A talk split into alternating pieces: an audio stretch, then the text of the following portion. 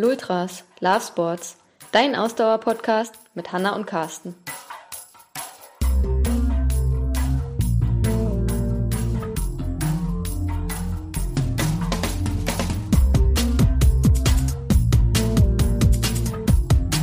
Sprich, das, das ist dieses berühmte, der verkürzte Muskel. Ne? Also wir sind dann nicht mehr so beweglich.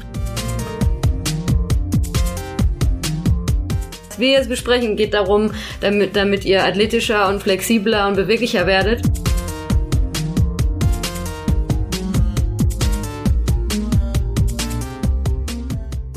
Herzlich willkommen zur heutigen Lultras-Folge. Wir wollen uns heute einem ganz speziellen Thema widmen, und zwar dem Mobilitätstraining und warum wir der Meinung sind, dass es ein unterschätzter Performance-Faktor ist. Da habe ich gleich mal eine Frage. Mobilitätstraining, was ist denn das eigentlich? Genau. Äh, es ist nicht so ganz einfach zu erklären, weil es keine allgemeingültigen Begriffe dafür gibt oder allgemeingültigen Definitionen. Ähm, aber grundsätzlich kann man als Mobilitäts- beziehungsweise im Amerikanischen wird es häufig mit Movement, also Beweglichkeit übersetzt, ähm, alles das zusammenfassen, was notwendig ist, um unseren äh, Bewegungsapparat elastischer und äh, beweglicher zu halten. Das heißt, es umfasst sowohl äh, Aspekte des Dehnens, ähm, des, des Athletiktrainings, aber eben auch solche Sachen wie äh, Faszienrollentraining. Äh, okay, also das klingt jetzt ja erstmal für Ausdauersportler, die ja ähm, häufig diese ganzen anderen Trainings zusätzlich zum Ausdauersport, ob es, ob es jetzt Läufer oder Triathleten sind, ähm, ja häufig nicht so gerne hören oder das nur äh, mehr oder weniger gezwungenermaßen machen. Das sind ja jetzt schon ganz viele verschiedene Sachen, die du da reingeworfen hast. Dehnen, Faszientraining, Stabilitätstraining. Ähm, kannst du da noch mal ein bisschen genauer drauf eingehen? Also denen, glaube ich, können sich alle ein bisschen was drunter vorstellen. Ähm, Faszientraining, da denken wahrscheinlich die meisten so an das die Blackroll, genau. äh, also an die Faszienrolle. Äh, Blackroll ist, glaube ich, eine Marke, keine Werbung. ähm, und ähm, Stabilitätstraining ist immer sowas, ja, das Stabi-Training, ne? Weil wo ja auch äh, jeder Ausdauersportler oder Ausdauersportlerin, die sich schon mal ein bisschen mehr irgendwie mit ihrem Sport beschäftigt haben oder schon mal eine Verletzung hatten, so Stabi-Training ist ja für die meisten auch ein Begriff. Ähm, jetzt kommen in der heutigen Zeit immer mehr so andere Begriffe rein. Core-Training ist so ein Begriff, den man häufig hört. Wie du schon gesagt hast, ja, Movement-Training Mobility Training?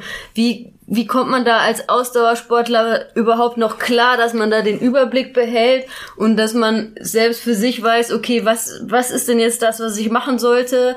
Ähm, alles auf einmal oder den Fokus auf spezielle Sachen? Kannst du da irgendwie ein bisschen Licht ins Dunkel bringen? Ähm, ja, das waren jetzt ganz viele Fragen auf einmal. Aber ich hoffe, ich habe sie mir alle gemerkt. äh, ich werde sie versuchen, ein, äh, so halbwegs nacheinander zu beantworten. Äh, vielleicht fangen wir ganz hinten an. Äh, wie kann man das so ein bisschen für sich ähm, äh, zu fassen bekommen als Ausdauersportlerin oder Ausdauersportler. Äh, vom Prinzip her umfasst das Movement und Mobility Training all das, was wir an Ausgleichstraining brauchen, ähm, um unseren eigentlichen Sport auszuführen. Also klassischerweise trainieren wir, wenn wir Triathletinnen oder Triathleten sind, unsere drei Grundsportarten, Schwimmen, Radfahren, Laufen. Das sehr ausführlich und sehr intensiv. Entschuldigung, der Gag musste sein.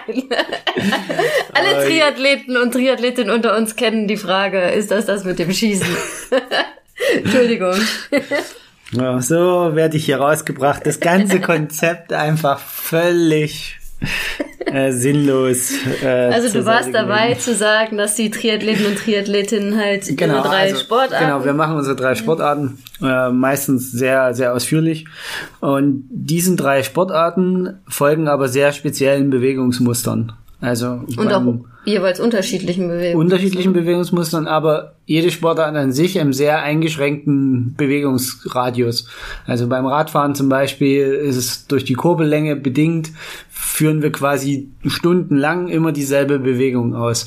Beim Laufen genau das gleiche, ein bisschen äh, durch die Schrittlänge und so weiter beeinflusst, aber im Großen und Ganzen ist es eine sehr eintönige Bewegung. Und auch das Schwimmen Auch wenn wir sagen, es ist eigentlich eine sehr komplexe äh, Bewegung insgesamt. Äh, die Hauptmuskulatur, die beim Schwimmen aktiviert wird permanent und im, im Stress ist, ist ja unsere, unsere Schultermuskulatur. Äh, und auch die ist, ist sehr immer gleich be äh, belastet. Also man verändert die Schwimmlage ja während des Schwimmens nicht großartig. Also man, man versucht ja immer gleich zu ziehen und zu drücken.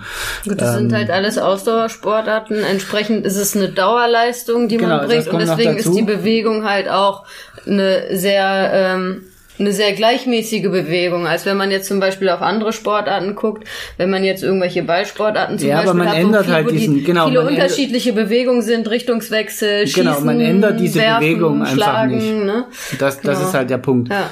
Und das bedeutet aber auch, ähm, dass man häufig die, die Notwendigkeit von, ähm, bei uns heißt es ja immer Movement Training oder Mobility Training einfach unterschätzt.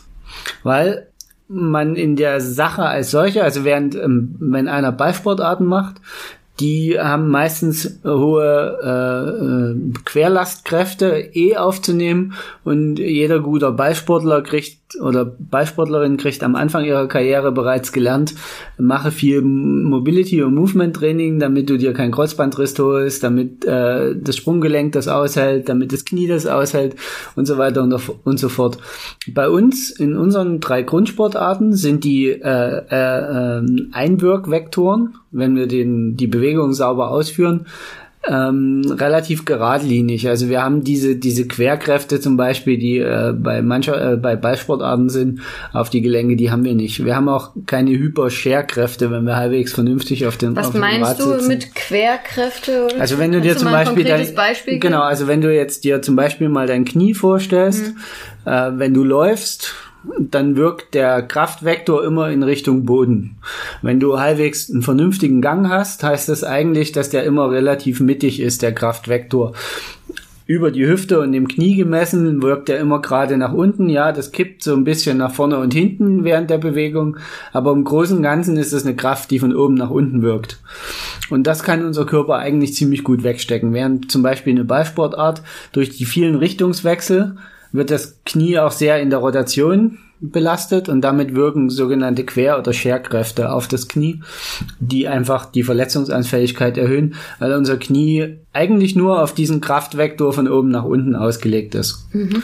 Also das Gelenk ist nur dazu da, um, um die Kraft äh, wegzudrücken, die Richtung Boden zeigt und alle Querkräfte tun dem Gelenk nicht gut.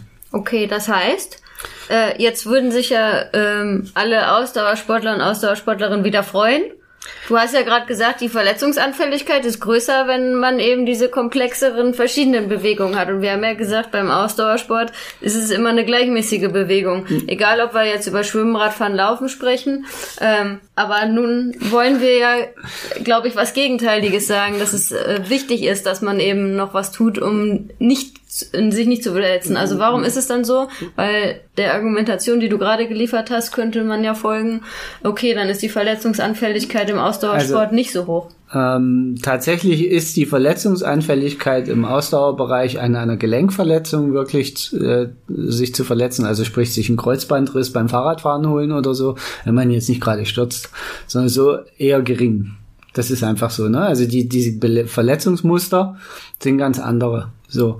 Das heißt aber nicht, dass es keine Verletzungsmuster gibt. Mhm. Und im Ausdauersport ist es häufig halt so, dass dadurch wir eine sehr gleichmäßige Bewegung machen, in einem, wie ich schon gesagt habe, sehr eingeschränkten Bewegungsradius, ähm, neigen unsere Muskeln dazu und unsere Sehnen, sich diesem kurzen Bewegungsradius anzupassen.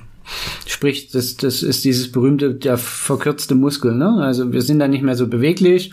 Ähm, jeder, der sich mal äh, hinstellt und die versucht, die Fußspitzen zu erreichen und der viel Ausdauersport macht und, und wenig Bei Mobilität. Beinen meinst du mit, genau. den, mit den Fingerspitzen zum zu den Füßen zu kommen oder idealerweise auf genau. dem Boden. Und äh, da werden viele äh, daran scheitern, weil einfach die Muskeln verkürzt sind mit der Zeit. Durch das viele Ausdauertraining, durch das in dem Falle wieder sehr eintönige Belasten äh, der, der Gelenke. Wie gesagt, an sich ist das fürs Gelenk okay, weil die Belastung natürlich in die richtige Richtung geht. aber die, die Muskeln und Sehnen rundrum, die ja gleichzeitig auch dazu führen oder dazu beitragen, dass das Gelenk äh, ähm, äh, stabil bleibt, die verkürzen sich. Und dann bei allen drei Sportarten, von denen wir jetzt genau, gesprochen genau, haben, also Schwimmen, Radfahren, Laufen. Genau, also so ist sowohl beim Schwimmen, dass äh, wir dazu neigen mit der Zeit, wenn wir die die äh, äh, die, dass die Schultermanschette äh, ein ganz spezielles Bewegungsmuster sich irgendwann einschleift in unserer Schwimmbewegung. Meistens nicht den vollen Bewegungsumfang erfüllend, den unsere Schulter hat. Wobei man ehrlicherhalber sagen muss, tatsächlich die meisten Schwimmer also die, die wirklich gut schwimmen und die äh, holen sich dann in der Regel tatsächlich Schulterverletzungen ähm, durch Überlastung. Das ist nochmal eine andere Baustelle. Da wollte ich auch gerade nochmal nachfragen. Beim Schwimmen ist es ja häufig auch so, ähm, diejenigen von euch, die auch so nach speziellen Schwimmtra äh, Schwimm Trainingsplänen trainieren. Ähm, da ist ja häufig auch so, dass man nicht jetzt nur irgendwie ähm, Kraul schwimmt, sondern auch die anderen ähm, Schwimmarten ähm, einbaut ins Training. Hilft das dann nicht, um wieder so dem vorzubeugen? Weil wir ja gesagt hatten, okay, ähm, man verkürzt dadurch, dass man immer dieselbe Bewegung macht, aber wenn man eben die unterschiedlichen Schwimmstile regelmäßig schwimmt, dann sollte das doch eigentlich nicht passieren, oder? Nein, also es ist tatsächlich so, dass dass es dann nicht so gefährlich ist. Es setzt aber voraus, dass ich eine ganz saubere Schwimmbewegung mache und zwar in allen Sportarten, also in allen Schwimmstilen. Okay, was ja leider bei den meisten Triathleten und Triathletinnen eher nicht der Fall ist. Ja, ähm, es ist uns eingeschlossen. ja, also wenn man nicht gerade von Kind auf die Schwimmbewegung komplett gelernt hat, ähm, muss man einfach sagen, ähm, dann ist die Gefahr, dass man unsauber ist, einfach da.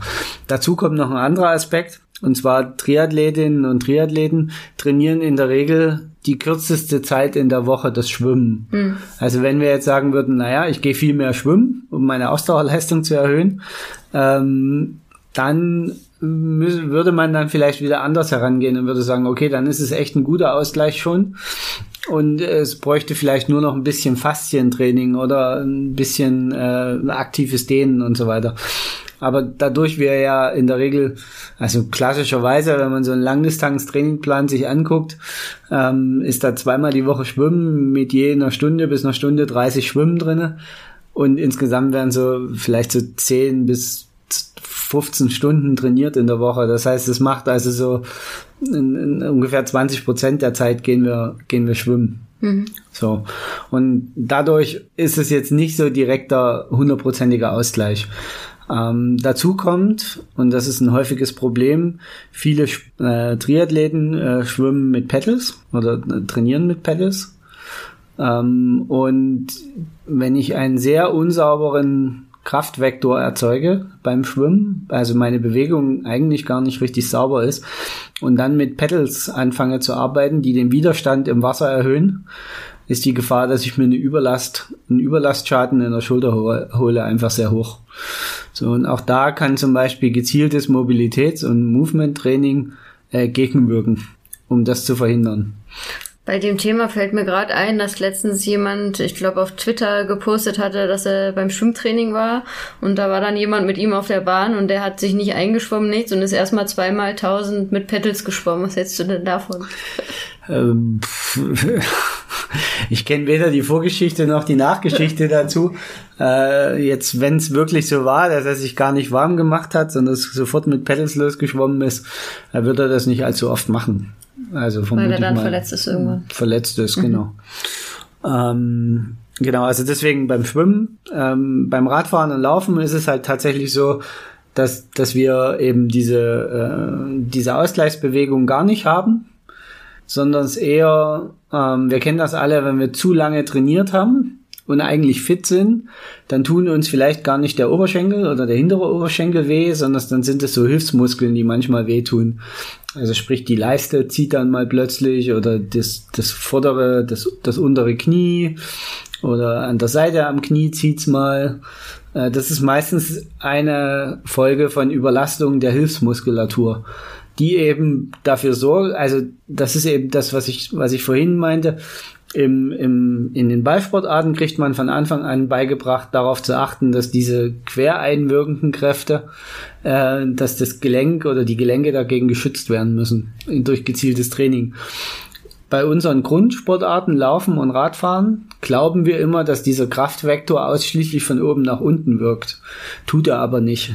Das tut er deswegen nicht, weil wir meistens nicht ganz gerade laufen, weil wir auf unterschiedlichen Untergründen laufen, weil wir auf dem Rad mal aus dem Sattel gehen und uns ein bisschen verdrehen irgendwie, weil wir das Gleichgewicht halten müssen. Es gibt also ganz viele Gründe, warum bei auch in unseren Grundbewegungen Querkräfte und, und Hilfs, die Hilfsmuskulatur äh, notwendig ist. Und wenn die nicht gut vorbereitet ist auf das, was auf sie zukommt, äh, dann ist es das, was häufig wehtut. Aber sind nicht, also wir reden ja jetzt über das Thema Verletzungen, ne? Und also haben wir, glaube ich, noch gar nicht so betont, aber also für mich ist auch ähm, Beweglichkeitstraining immer ähm, ein das Hauptziel oder erstmal das Hauptziel ist äh, Verletzungsprävention, ne, dass man dadurch noch ganz viele andere tolle Effekte haben kann. Ähm, da kommen wir bestimmt noch zu. Aber ähm, das ist ja, glaube ich, das Thema, was auch die meisten ähm, Ausdauersportler und Ausdauersportlerinnen beschäftigt, ist das Thema Verletzungsprävention. Ne? Ähm, es gibt ja immer wieder so, jedes Jahr kommen irgendwie so Zahlen auf und ähm, ich glaube, äh, ich habe irgendwie so eine Zahl, 60 Prozent oder Minimum, glaube ich, 60 Prozent von ähm, Läufern sind im Jahr verletzt oder so, die aktiv äh, laufen und an Wettkämpfen regelmäßig teilnehmen. Da sind irgendwie ähm, über das Jahr gesehen 60 Prozent verletzt. So, ne? Irgendwie so eine Zahl ist jetzt reingeworfen. Äh, mhm. ich habe keinerlei äh, Quelle dafür, aber man liest immer wieder irgend sowas. Also eine Fakt ist, Ausdauersportler sind sehr häufig verletzt. Ähm, ist der Verletzungsgrund nicht in den meisten Fällen ähm, Übertraining? Ja, ja, also wenn was kaputt geht, ist es überlastet gewesen. Also es kann eigentlich nur Übertraining sein, wenn was kaputt geht. Wenn nicht von außen eine Kraft eingewirkt hat, ne? Also bei Fußballern oder so oder Fußballerinnen, wenn die sich das Knie verdrehen, weil sie einen auf die Mütze gekriegt haben und das Kreuzband reißt da, dann ist das nochmal was anderes. Aber wenn du dir heute eine Verletzung zuziehst vom Laufen, dann hast du an dem Tag den Muskel, die Sehne oder was auch immer kaputt geht, überlastet. Sonst würde es nicht kaputt gehen. Also es kann nur kaputt gehen, weil es überlastet ist. Ja, aber das heißt ja dann nicht, dann wieder, ich bin wieder, ich spiele wieder die Rolle des, ähm, des Ausdauersportlers, der keinen Bock auf äh, äh, jegliches Training hat, das nicht äh, Schwimmen, Radfahren, Laufen heißt, ne? Ähm, der könnte dann ja sagen, ja gut, ich habe vielleicht ein bisschen zu viel trainiert, ähm, ich muss halt das nächste Mal ein bisschen dosierter trainieren. Aber wir können ja auch durch Beweglichkeitstraining, wie ich schon gesagt habe, vorbeugen, dass wir eben auch viel trainieren können und uns dabei nicht verletzen, oder? Also, genau. Die, die Aussage ist ein bisschen, also die Aussage, die du tätigst, ist die richtige, die Herleitung ist eine andere. Mhm. Und zwar, das ist einfach so, durch gezieltes Beweglichkeitstraining bereite ich meinen äh, Stützapparat wieder verstärkt darauf vor, dass er höhere Belastungsverträglichkeit erreicht. Mhm. Ähm, das heißt, ich könnte danach dann härter trainieren, weil in der Regel ist es nicht unser Hauptmuskel, der das Problem ist. Also in der Regel sind es am Ende nicht die Oberschenkel, die versagen im Training, sondern in der Regel sind es eher andere Muskelelemente, die versagen. Also zum Beispiel im Radsport, wenn man normal trainiert, mal jetzt von, von High-Intensity-Intervallen abgesehen, wo man tatsächlich äh, auch den, den Hauptmuskel kaputt kriegt. Ähm, aber jetzt so, ich sag mal, wer jetzt so fünf Stunden am Stück Rad fährt, dem wird am Ende eher der Hintern wehtun und das Fußgelenk vielleicht oder das Knie wehtun oder sonst irgendwas, wie das ihm der Oberschenkel wirklich wehtut. Ja, verstehe ähm, ich, weil ja im Ausdauersport und je länger die Distanzen werden, desto extremer ist es dann, dass man ja nicht so eine hohe Intensität hat, wo direkt die Muskulatur, die man benutzt hat, angegriffen wird, sondern es ist eher die, wieder die Dauerbelastung, dass dann die Hilfsmuskeln genau. eher ähm, angelockt genau. sind. Sozusagen. Und deswegen kann man sagen, ja, Beweglichkeitstraining führt dazu, dass ich belastungsverträglicher werde. Und das heißt im Umkehrschluss, ich kann mehr trainieren hat noch einen anderen Effekt. Man könnte auch sagen, ich muss weniger trainieren, um denselben Effekt zu erreichen. Ja, okay, das wird natürlich Weil, dann wieder spannend für die Leute. Damit könntest du sie vielleicht kriegen. Weil, ähm, wenn ich Beweglichkeitstraining als eine Trainings, eine, also in bestimmten Rahmen Beweglichkeitstraining in mein Training einbaue, äh, setze ich einen sehr speziellen Reiz für meinen Körper und dadurch ähm, kann ich mir ein Gro also nicht ein Großteil, aber ein Teil meines Umfangstrainings ersparen. Mhm. Ähm, es gibt leider keine richtigen Studien darüber, wie viel man einsparen kann mit zum Beispiel 30 Minuten Krafttraining. Ähm, aber das beste Beispiel haben wir selber äh, vor zwei Jahren erlebt, als wir die Tour de Tirol gelaufen sind, die wir definitiv mit zu wenig Kilometern damals gelaufen sind. Oh ja. Ähm, also körperlich. Und vor allem quasi null Höhenmeter.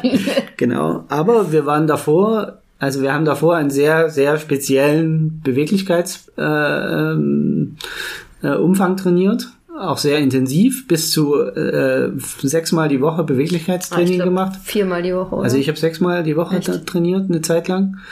Ähm, und das hat eben dazu geführt, dass wir zumindestens die, diese Belastungsverträglichkeit im Körper hatten, dass, also, dass die Muskeln es weggesteckt haben. Natürlich waren wir hinterher kaputt und äh, das war auch nicht so lustig der letzte Tag. Aber ähm, äh, im Endeffekt, also bei mir, ich hatte die Probleme nicht wie du, aber ähm, ehrlicherweise muss man sagen, danach waren wir auch relativ schnell wieder äh, fit und konnten weiter trainieren und haben uns bei der Sache als solcher auch nie unsicher gefühlt. Also wir haben uns kaputt gefühlt, das war klar weil wie gesagt, im Endeffekt hatten wir doch zu wenig Umfang trainiert für die Tortur.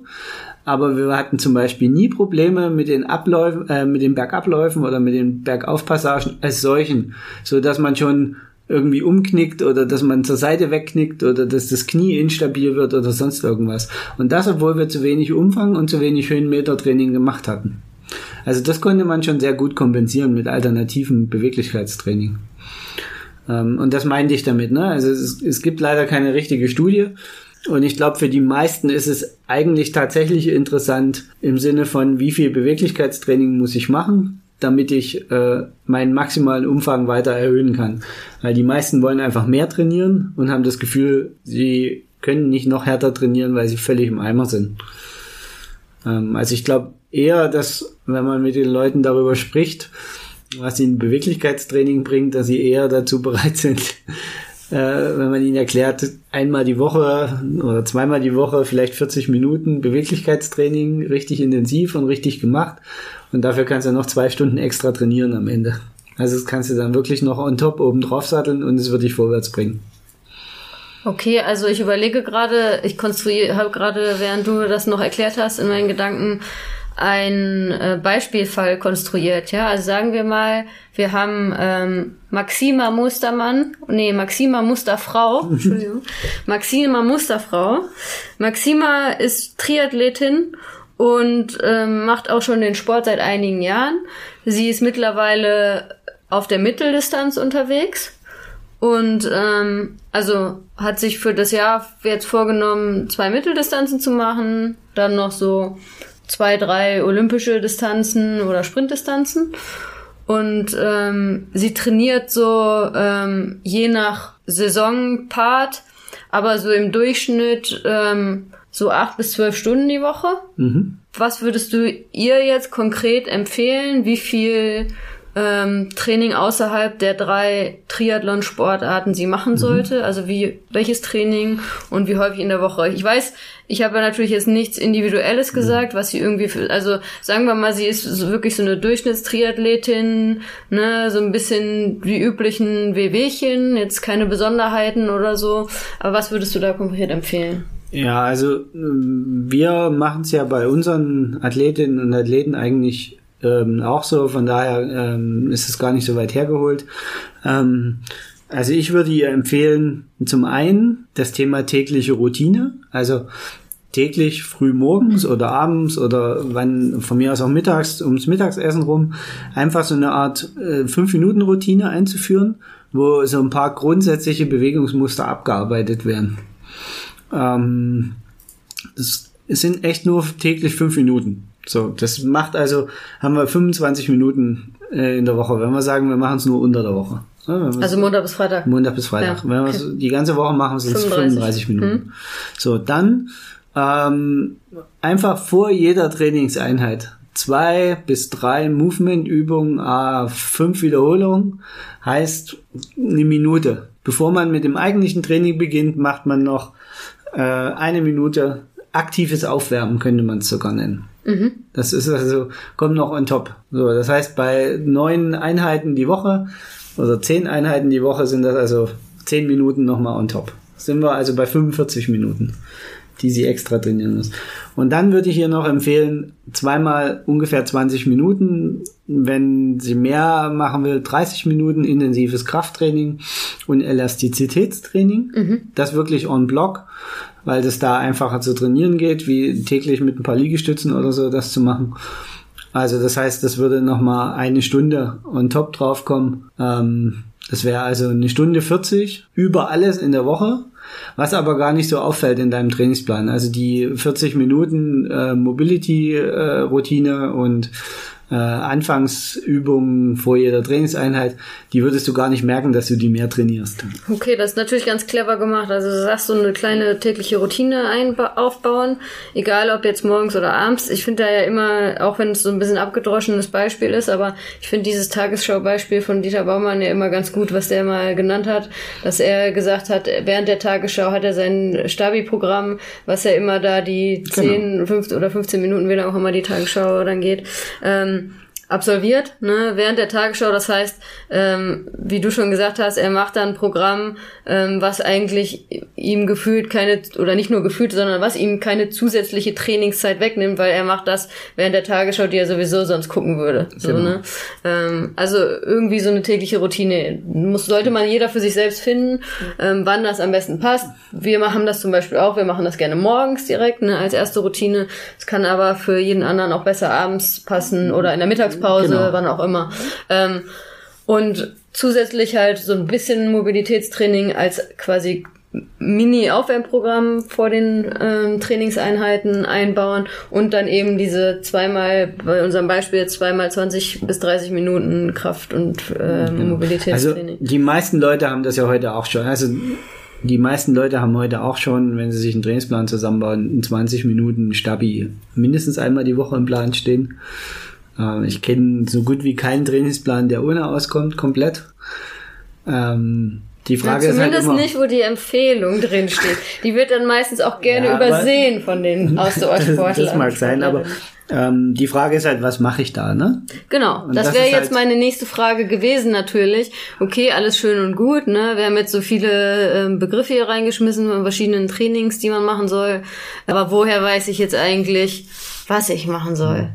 Also diese, dieses Mobility Training und Movement Training, das kommt natürlich, das, das hat seinen Ursprung in den USA, in dieser Functional Fitness Bewegung, ähm, die dann noch zusätzlich ihren Ausschlag, also die Weiterentwicklung dazu ist quasi, oder die, na, Weiterentwicklung ist der falsche Begriff, aber ein Entwicklungszweig äh, in dieser Functional ähm, Movement und Functional Trainingsbewegung ist das CrossFit. Mhm. Äh, das ist eine Ausprägung davon. Ähm, dort kommt das so ein bisschen her und da wird ja sehr, sehr intensiv und sehr ähm, ähm, äh, hart trainiert. Also die, diese äh, Stabilitätsübungen, beziehungsweise ist da ja das Ziel, möglichst komplexe, mehr äh, vektoriale Übungen zu machen. Also sprich, ähm, eben nicht nur ein Bewegungsvektor, wie wir es beim Laufen besprochen haben, nach unten zeigenden Kraftvektor, sondern möglichst einen äh, kontrollierten, ähm, mehrdimensionalen Kraftvektor aufzubauen, den Körper damit handeln zu lassen, um genau diese auch Hilfsmuskeln und Stützmuskeln äh, zu adressieren und, und zu aktivieren.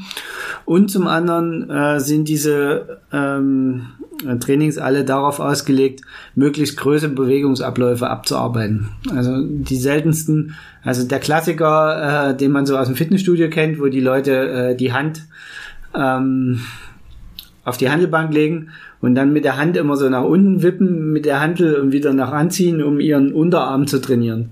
Also solche Bewegungsmuster gibt es im Functional Training nicht. Hm. Solche eindimensionalen Kurzbewegungsmuster, sowas gibt es da nicht. Äh, das kann man als Bodybuilder, macht diese Übung durchaus Sinn, die ich gerade beschrieben habe, ähm, weil man da speziell diesen Muskel ansprechen möchte.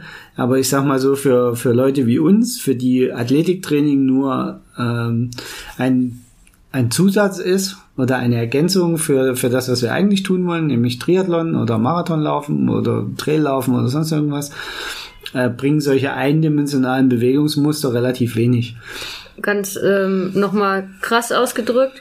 Also wir machen ja Athletiktraining, Mobilitätstraining, Krafttraining, wie auch immer wir es nennen, ähm, für unseren Sport, ne, damit wir da ähm, weniger verletzungsanfällig sind, auch am Ende, damit wir athletischer werden und schneller werden. Ähm, und nicht in dem Beispiel, dem, dem du genannt, das du genannt hast, ob das jetzt der Bodybuilder ist oder der 0815 äh, Fitti-Gänger, sag ich mal, nicht ähm, für die Optik. Genau. Ja? Also wir, was wir jetzt besprechen, geht darum, damit, damit ihr athletischer und flexibler und beweglicher werdet und nicht darum, dass ihr besser aus, äh, nackt besser aussieht. Genau. Also ihr werdet wahrscheinlich trotzdem nackt besser aussehen. Aber ein, ein anderes Beispiel, was was vielleicht dem dem Triathleten noch noch ein bisschen äh, bekannter vorkommt äh, die Beinpresse. Ja. Ne? Also, die kennt jeder, der schon mal im Fitnessstudio war. Genau, und die wird auch meistens in solchen Athletikplänen empfohlen. Als eine der Übungen, um so, ähm, die Beinpresse als solche, da ist erstmal nichts gegen einzuwenden, aber sie hat einen sehr geradlinigen, eindimensionalen Kraftvektor. Äh, ich kann dort trotzdem viel kaputt machen, also bitte mit Bedacht machen. Äh, nur weil ich gesagt habe, hier ist ein eindimensionaler Kraftvektor.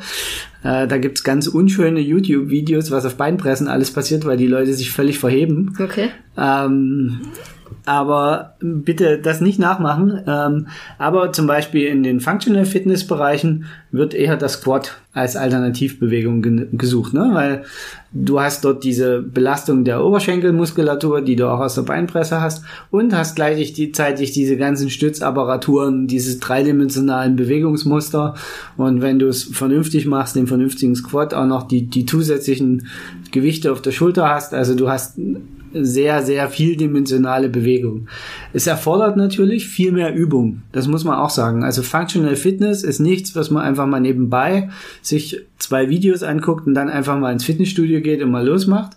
Sondern das sollte man immer mit jemandem gemeinsam am Anfang machen, der sich da möglichst auch auskennt, der einen korrigiert am Anfang, bis man dieses Bewegungsmuster richtig erlernt hat. Und man wird am Anfang ein bisschen erschrecken, wie wenig Gewicht man nehmen kann, um solche dreidimensionalen Bewegungen sauber auszuführen.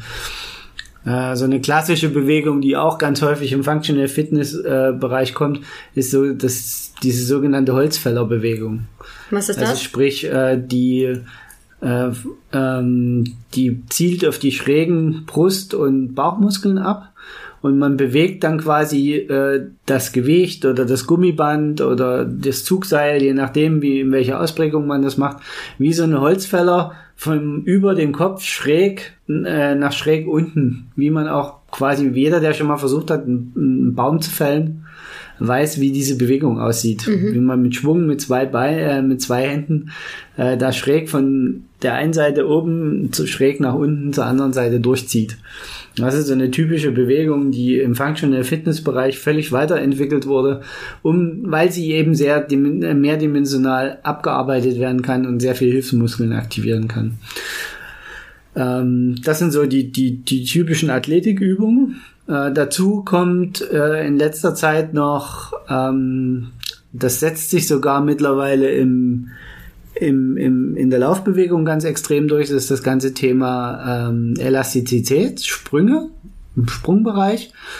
Also man hat wissenschaftlich wohl untersucht, ähm, was mehr bringt, also so Elastizitätssprünge im, im Training oder Lauf-ABC. Mhm. Und man ist zu der Erkenntnis gekommen, dass Elastizitätssprünge ähm, besser geeignet sind um die Laufökonomie äh, und die, den Laufstil im Endeffekt zu verbessern. Ähm, da werfe ich nochmal einen Begriff ein, plyometrisches Training, so wird das auch genannt, diese genau. Sprünge. Wenn euch dieser Begriff mal über den Weg läuft, also das ist damit gemeint. Genau. Ähm, also damit ist nicht gemeint, dass man springt und danach sofort besser läuft, sondern die Sprungmuster, die man abarbeitet, helfen einem später dabei, bei der Lauftechnik stabiler zu bleiben.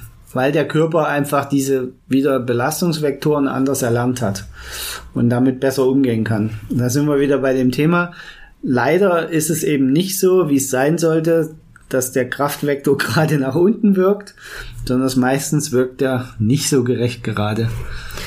Jetzt bin ich wieder hier der ähm, Maxima Musterfrau Läuferin, ja die sagt jetzt, du hast mir jetzt gerade gesagt, Lauf-ABC bringt nicht so viel, ich soll lieber Sprünge machen. Ja, was denn jetzt, ne? Nein, also nein, nein, seit Jahren wird mir hier irgendwie gesagt, hier Lauf-ABC musst du unbedingt machen, ist wichtig, das regelmäßig ins Training einzubauen. Und jetzt sagst du mir, ja, Lauf-ABC bringt nichts, ich soll Sprünge machen. Was sagst du mir dazu? Ähm, Lauf-ABC hilft dir dabei, diese, dieses Grundbewegungsmuster des Laufens zu erlernen. Wir alle glauben ja, dass wir laufen können. Äh, leider hat das mit, mit Rennen im ökonomischen Sinne häufig nichts zu tun. Da, äh, wenn ich dich kurz unterbrechen darf, kann man sich, glaube ich, ganz einfach vorstellen, wenn jetzt alle so sagen, wie, was erzählt er uns da gerade? Ähm, guckt euch mal an, wie der 100-Meter-Sprinter läuft, ja, was der für eine Laufbewegung hat und wie ihr daneben lauft, wenn ihr, wenn ihr auf euren 10 Kilometer Halbmarathon, Marathon man, unterwegs man seid. Man muss sich ne? gar nicht den 100 Meter, guckt euch Elio Kipchoge bei seinem ja, Zwei-Stunden-Lauf an. Das ist natürlich auch ein bisschen gemein, aber.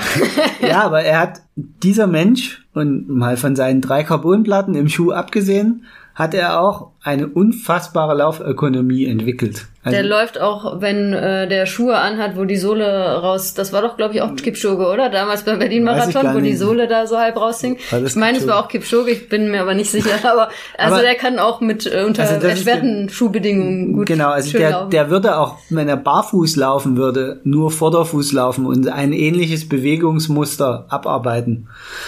Und das ist sehr ökonomisch, was er läuft.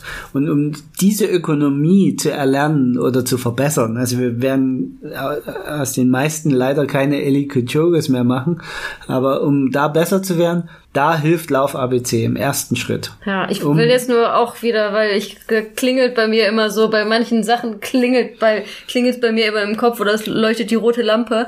Äh, das war jetzt keine Aufforderung, dass ihr jetzt unbedingt Vorderfußlaufen äh, machen müsst, ja, dass ihr euch jetzt äh, eure Lauftechnik jetzt auf Vorderfuß umstellen sollt, vor allem nicht von heute auf morgen. Also nur das das mal klarzustellen, weil du gerade gesagt hast, ne, der läuft äh, wahrscheinlich immer vor der Fuß.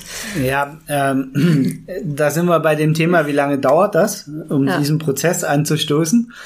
Das dauert sehr, sehr lange. Also äh, es dauert zwei bis drei Jahre, um so eine komplette Umstellung hinzubekommen. Ähm, und da sind wir jetzt bei dem Thema, was können Sprünge dabei machen? Sie können das positiv beeinflussen dass das nicht schneller geht, aber schmerzfreier geht. Und was ist jetzt mit Lauf-ABC? Also ich würde immer noch ähm, Lauf-ABC machen. So vier bis sechs Grundübungen würde ich weiterhin in meinem Training lassen, aber nicht mehr ganz so ausgeprägt, wie man es vielleicht früher gemacht hat. Also dass man sagt, ähm, 20 Minuten Lauf-ABC. Man kann verkürzt ja auch das vielleicht Lauf-ABC die Sprünge einbauen. Ne? Entweder ne? das oder verkürzt das Lauf-ABC auf 15 Minuten und mache dann noch äh, 5 Minuten diese polymetrischen äh, ähm, äh, Sprünge. Und da muss man jetzt auch wieder aufpassen. Die wirken sehr unintensiv, wenn man sie macht. Also ein bisschen so zur Seite hüppen und Hüfte rotieren und ein bisschen nach oben springen mit, mit äh, Sprungbeinen und so. Aber die sind sehr intensiv für die Muskulatur und für den Gelenkapparat.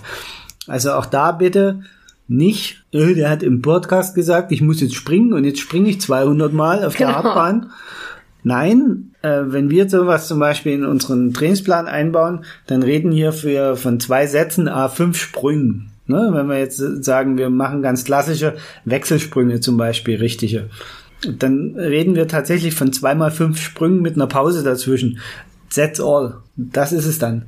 Also nicht jetzt, und deswegen äh, ist es ja auch Quatsch zu sagen, gar kein Lauf-ABC mehr, sondern nur, nimm ein bisschen was da raus, weil auch da gilt ja, je mehr ich mache, irgendwann ist der Körper ermüdet und dann wird es unsauber. Und in dem Moment, wo es unsauber wird, ist es besser, ich wechsle einfach das Bewegungsmuster wieder in eine Art, die ich erstmal wieder durchhalten kann. Und da können zum Beispiel diese Sprünge sehr hilfreich sein.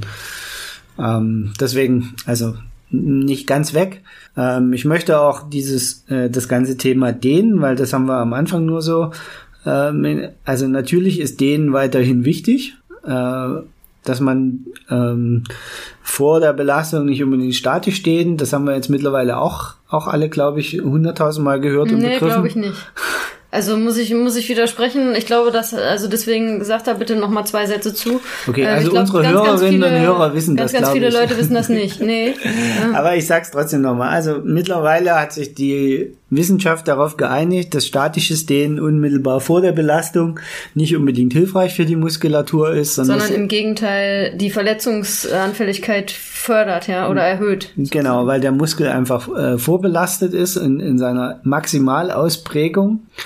Ähm, besser ist es, ein paar aktive Bewegungsübungen zu machen. Und da sind wir jetzt wieder bei komplexen Bewegungsübungen. Ähm, bei uns in den Trainingsplänen heißt das dann äh, Movement Preparation, äh, dass man also dieses, also eine Art Aktivierung der Muskeln macht, ohne sie aber zu überlasten an der Stelle. Einfach um die äh, Verletzungsprävention voranzutreiben. Und diese, fast dieselben Übungen kann man auch für nach dem Training also benutzen und man führt die dann ein bisschen anders aus, macht ein bisschen mehr mit Halten, weniger, also vorher eher wenig halten und viel bewegen, danach weniger bewegen und ein bisschen mehr halten, aber die Gesamtbewegungsmuster sind in etwa die gleichen. Ähm, oder klassisches Beispiel die Faszienrolle, dass man damit nach, nachbereitet, das Training.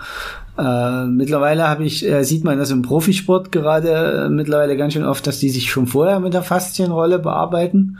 Ähm, Oder während des Wettkampfs, ne? Franz äh, Löschke ist ja da der ja, aber Vorreiter. Das, das kann ich noch nachvollziehen. Das mit dem davor kann ich ehrlich gesagt nicht so ganz nachvollziehen. Also die Idee dahinter ist, dass ich äh, auch da die Flüssigkeit besser in den Muskeln sammeln soll. Auf der anderen Seite, wenn wir wissen, dass die Muskeln in diesem Zustand äh, Gefahr laufen, kaputt zu gehen. Deswegen dehnen wir nicht mehr statisch. Ist mir nicht so ganz, also bin ich nicht so ganz sicher, ob das dann nicht bei den Faszienrollen eigentlich genauso gelten müsste. Mhm.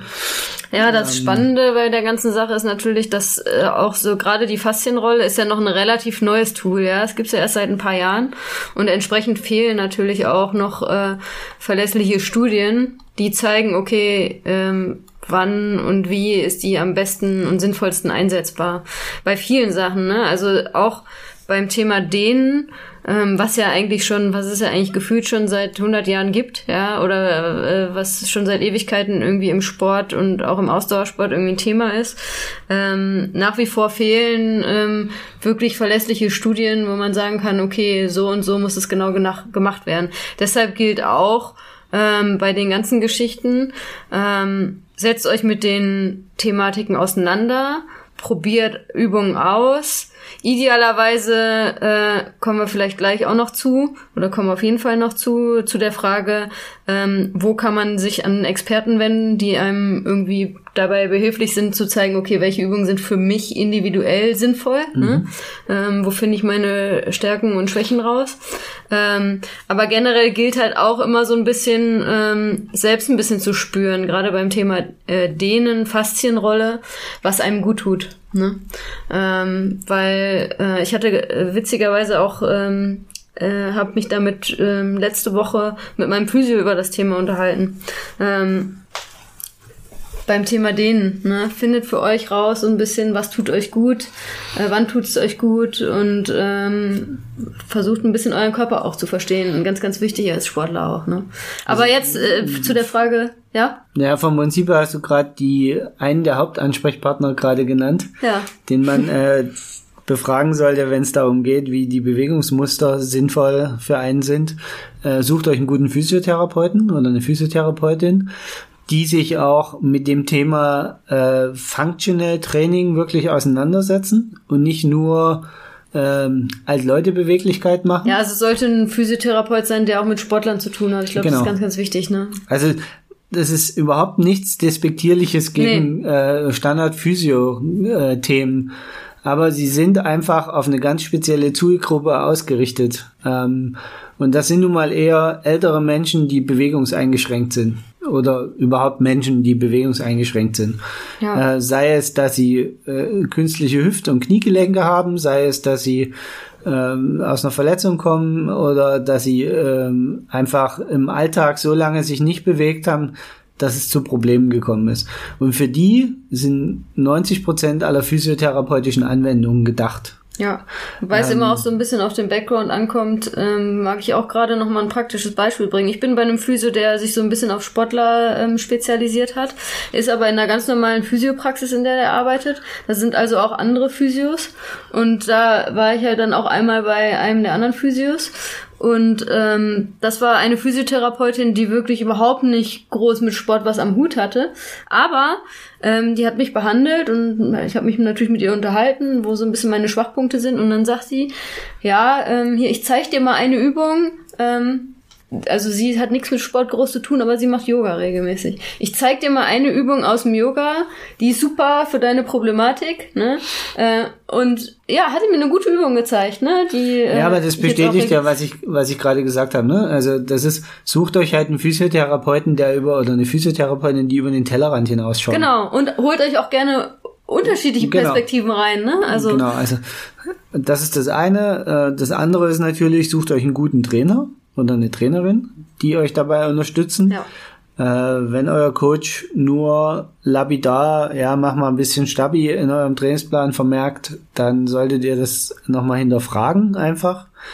Da nochmal äh, gezielt und wenn das dann nicht hilft, dann muss man halt einfach gucken, ob das für einen noch passt. Also für mich würde das dann nicht mehr passen. Für mich wäre das ein Kriterium. Ja, wichtig das ist, glaube ich, auch, dass also der Trainer ähm, muss ja jetzt nicht unbedingt dann der Experte im Mobilitäts- und Krafttrainingsbereich sein, aber er sollte sich dessen bewusst sein, dass das eine wichtige Rolle spielt und euch dann wiederum ähm, zu anderen Experten auch schicken können. Das kann ja auch sein, ne? Also mhm. wenn der Trainer selbst die Expertise jetzt nicht so hat, ne? Genau. Ähm, eine Sache noch, auf die äh, ich da gerne hinweisen möchte oder dir die Frage stellen möchte.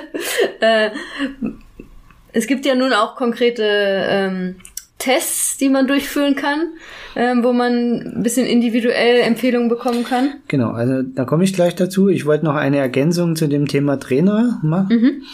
ähm, weil ja das weil ich ja vorhin gesagt habe, das Thema CrossFit und CrossFit-Boxen ist, ist so ein ganz heißes Thema im Moment. Auch da gilt, erklärt vor allen Dingen euren Trainer, was euer Ziel ist. Ja. Also wichtig ist, dass wenn ihr sowas macht, wenn ihr euch einen Trainer sucht für, für so einen speziellen Bereich, dann äh, nicht einfach hingehen und sagen, ich will hier Krafttraining machen, weil dann kommt der falsche Plan für euch raus. Sondern es geht hin, erklärt ihm, ich möchte gerne ergänzen zu meinem Laufen, Radfahren, Schwimmen, ja. was ich die ganze Woche mache, hier zweimal die Woche gezielt. Ähm, meinen Hüftbeuger verbessern oder ich habe öfters Rückenschmerzen oder mir tut manchmal das Knie weh beim Laufen. Also erklärt ihm eure Beweggründe, warum ihr jetzt Athletiktraining machen wollt. Ja, und ganz, ein ganz guter wichtig. Coach oder ja, also ein guter Trainer oder eine gute Trainerin werden darauf eingehen ja. und werden das dann berücksichtigen und werden daran mit euch arbeiten. Und jetzt sind wir bei dem Punkt, was du gerade besprochen hast. Wie kann man das Ganze vielleicht dann doch irgendwie noch weiter standardisieren oder messen oder sonst irgendwas? Äh, vor dem Dilemma standen vor 10, 15 Jahren ein paar Amerikaner, äh, die sowohl als Ärzte, als Physiotherapeuten, als auch als Trainer äh, sich zusammengesetzt haben und festgestellt haben, dass sie eigentlich jeder total anders auf die Bewegungsunfähigkeit ihrer Patienten oder Sportler gucken. Und haben deswegen ähm, einen standardisierten Test entwickelt. Das nennt sich Functional Movement Screening. Ähm, abgekürzt FMS. Genau, abgekürzt FMS. Das ist ein standardisierter Test. Äh, den bieten mittlerweile auch durchaus der eine oder andere Physiotherapeut an.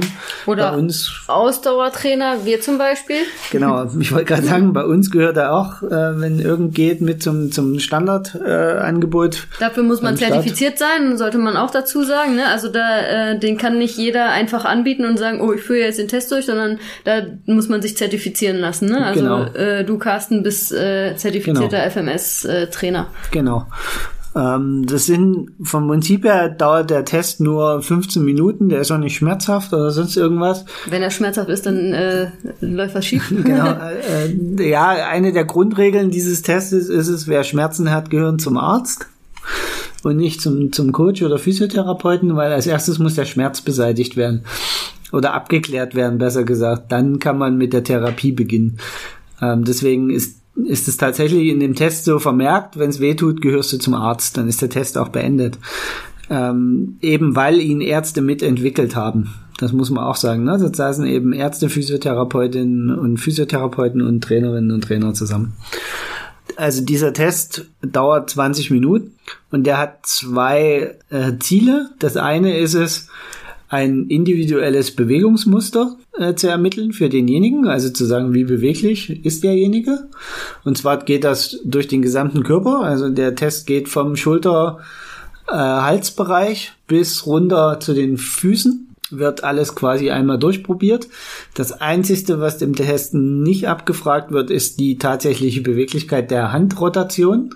Alle anderen äh, äh, Bewegungen werden quasi äh, getestet und daraus abgeleitet ergibt sich, wie gesagt, zum einen eine, Bewehr, eine einfache Bewertung der Beweglichkeit als Athlet oder als Athletin was aber bitte nicht dazu führen sollte, dass man sich mit anderen vergleichen sollte, weil dazu ist der Test nämlich nicht gedacht. Es ist kein Test, um, um sich mit anderen zu messen. Also es gibt für jeden quasi eine individuelle Zahl.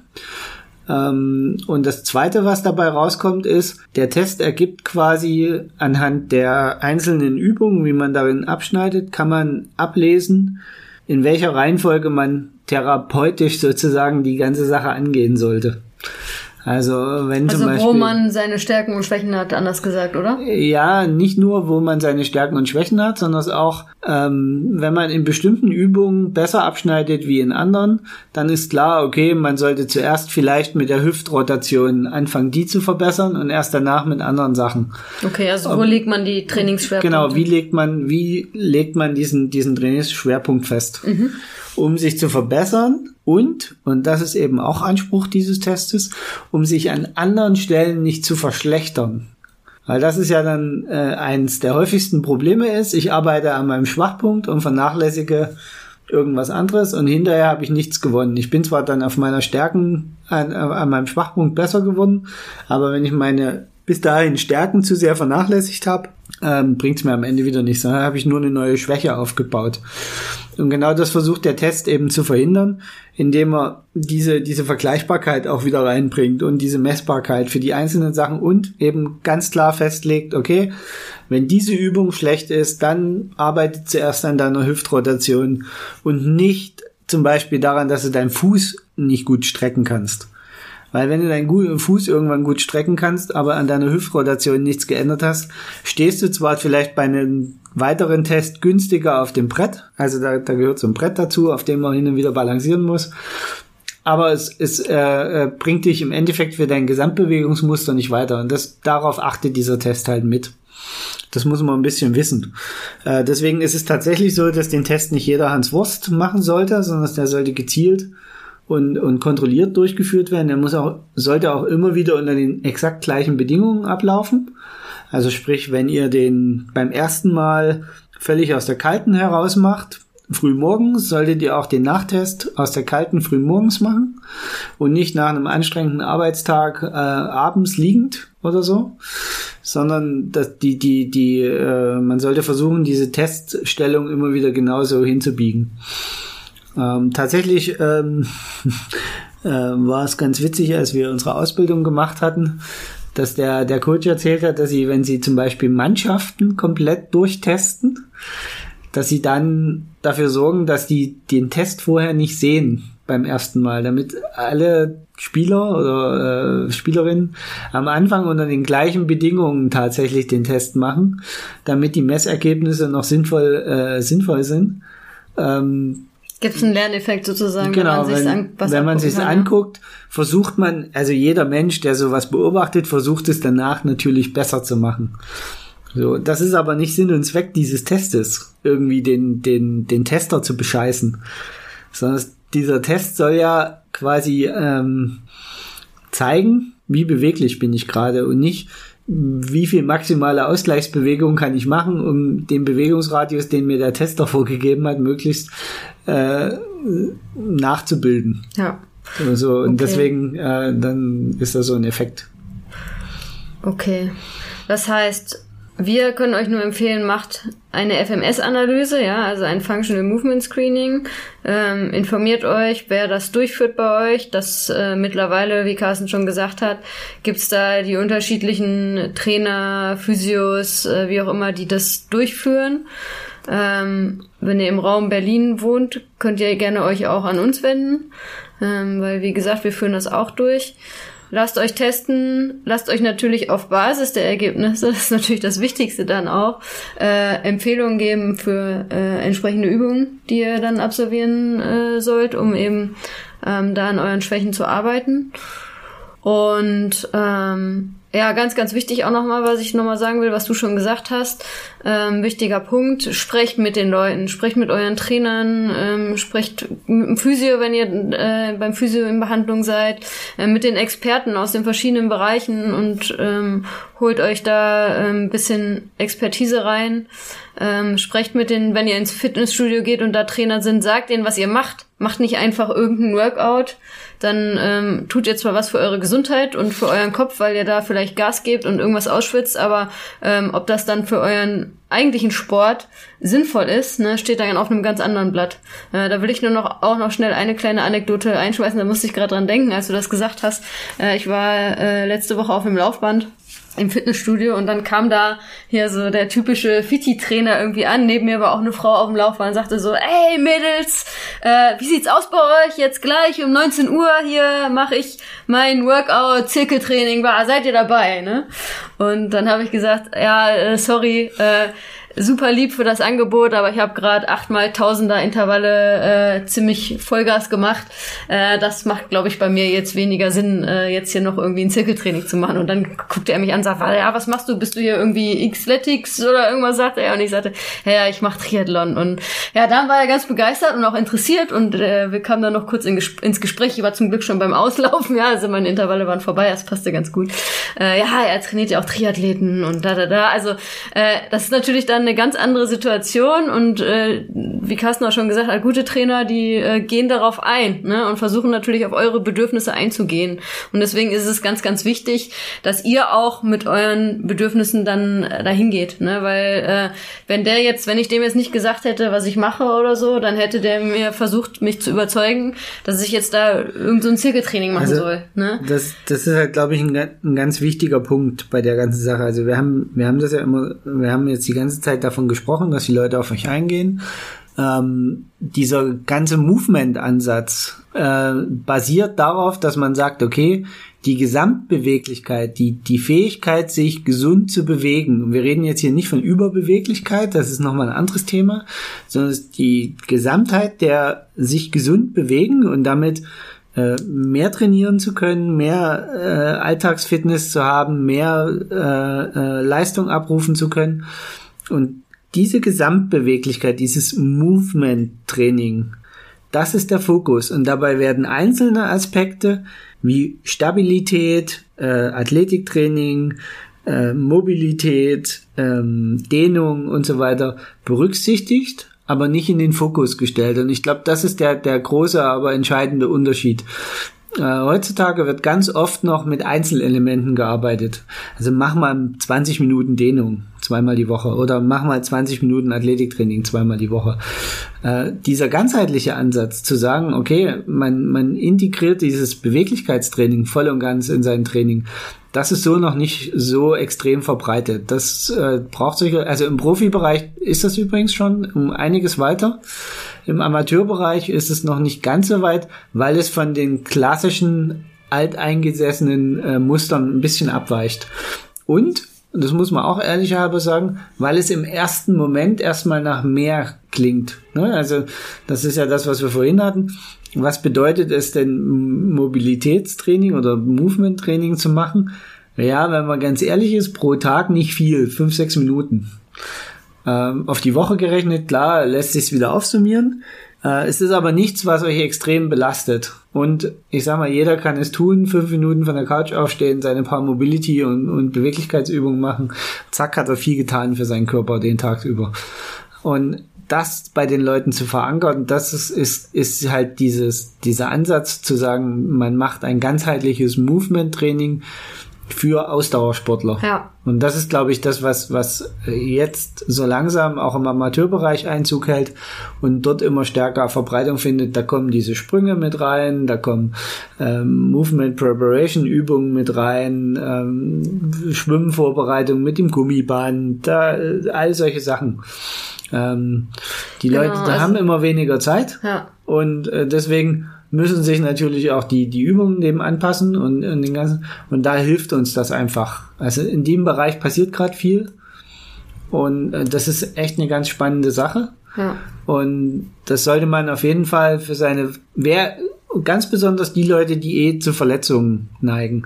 Also wer, wer die letzten Jahre häufiger verletzt war, der sollte ganz, ganz dringend sich mit dem Thema Movement mal beschäftigen.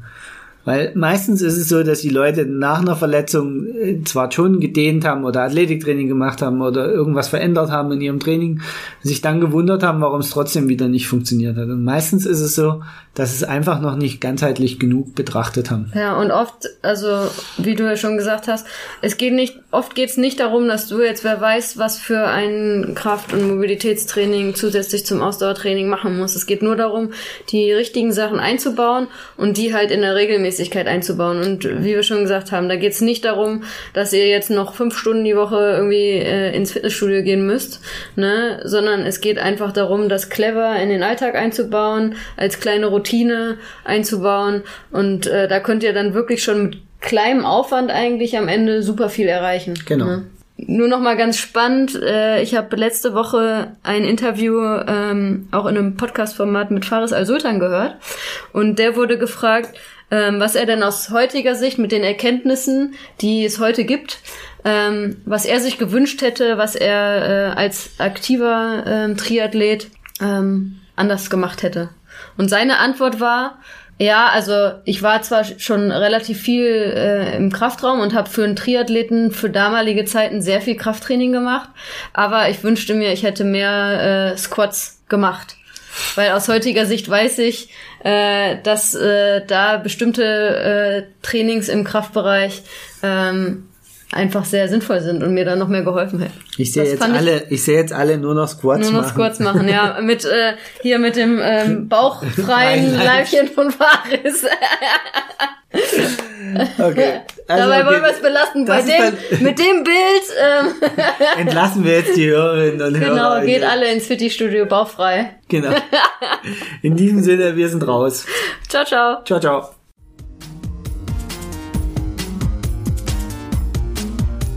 Das war die heutige Folge von Lultras Love Sports, der Ausdauer-Podcast mit Hanna und Carsten. Wenn es dir gefallen hat, würden wir uns über eine 5-Sterne-Bewertung bei iTunes freuen. Kommentieren und mitdiskutieren kannst du auf unserer Webseite www.ausdauer-coaches.de oder schau einfach in unserer Lultras Facebook-Gruppe vorbei.